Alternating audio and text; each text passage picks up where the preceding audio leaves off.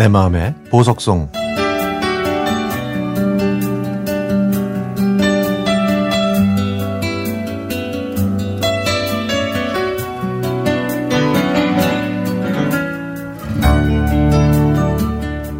저는 오랫동안 채소를 안 먹었습니다.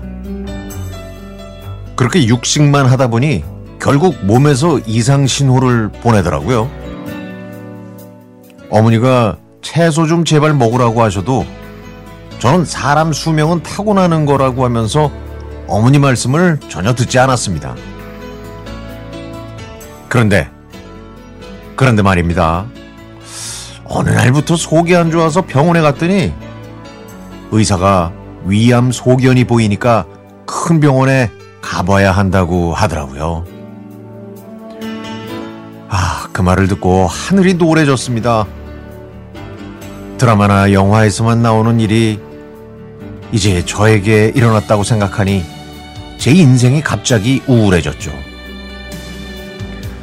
종합병원에 연락해서 예약하고 일주일을 기다리는 동안 저는 이 사실을 어머니께 말씀을 드릴까 말까를 고민하지 않을 수 없었습니다. 그래도 알려드리는 게 도리인 것 같아서 어머니께 말씀을 드렸더니 의외로 덤덤하게 절대 포기하지 말라고 엄마가 여기 있는데 무슨 걱정이냐고 저를 위로해 주셨죠. 그리고 이런 말씀도 해 주셨습니다. 아, 식사로 조절하는 게 제일 좋은 약이야, 너. 너 그 소크라테스 선사 알지? 어?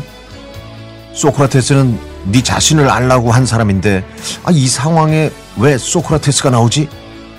이렇게 생각했는데 아, 알고 보니까 이 소크라테스가 아니라 히포크라테스였습니다.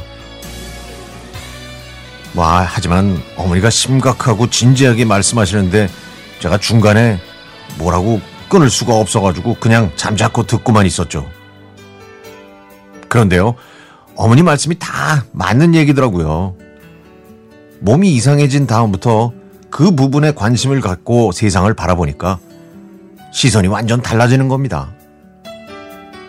제가 보지 못했던 것들이 보이면서 그동안 제가 우물한 개구리로 살았다는 걸 깨달았습니다. 마음이 조금씩 넓어지면서 어머니와 대화도 많이 하게 됐고요. 주변 사람들과의 관계도 소중하게 느껴졌죠. 전에는 제가 마실 커피만 사들고 출근할 정도로 얄밉고 이기적이었는데 지금은 다른 사람들을 위해서 간식도 준비하고 또 늦더라도 제 일을 마무리한 후에야 퇴근하게 되더라고요.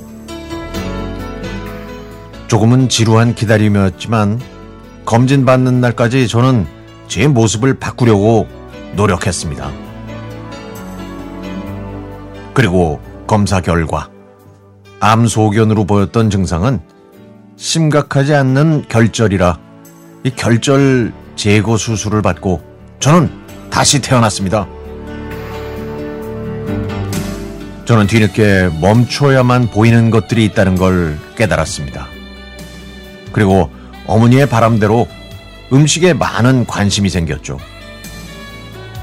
음식으로 못 고치는 병은 의술로도 못 고친다는 히포크라테스의 말을 절대 잊지 않고 열심히 살아가겠습니다.